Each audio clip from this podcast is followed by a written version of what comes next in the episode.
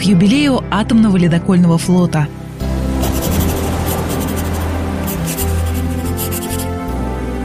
Записки капитана Баринова.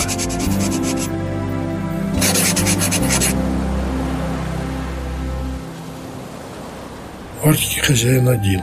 Человек в Арктике, ну, не то что инородное существо, а человек пришелец. Он там осуществляет свою трудовую деятельность, я не знаю, изучает что-то или добывает что-то. Тот же рыбак, тот же охотник, тот же полярник, тот же моряк. Но хозяином Арктики, ты прав, там ветер дунул, и ты становишься песчинкой, которую, в общем, может с палубы сдуть там или еще что-то.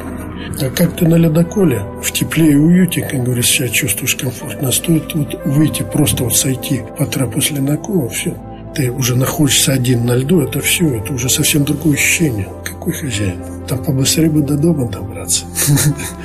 Ну, есть люди, которые многие месяцы, многие недели, даже годы посвятили работе в Арктике, пешком ходили, на лыжах ходили, пытались достичь Северного полюса. Но это определенный тип людей, так скажем, которые не могут жить в обычных условиях.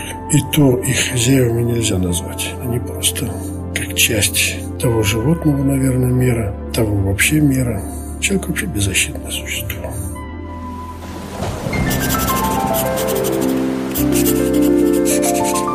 Записки капитана Баринова.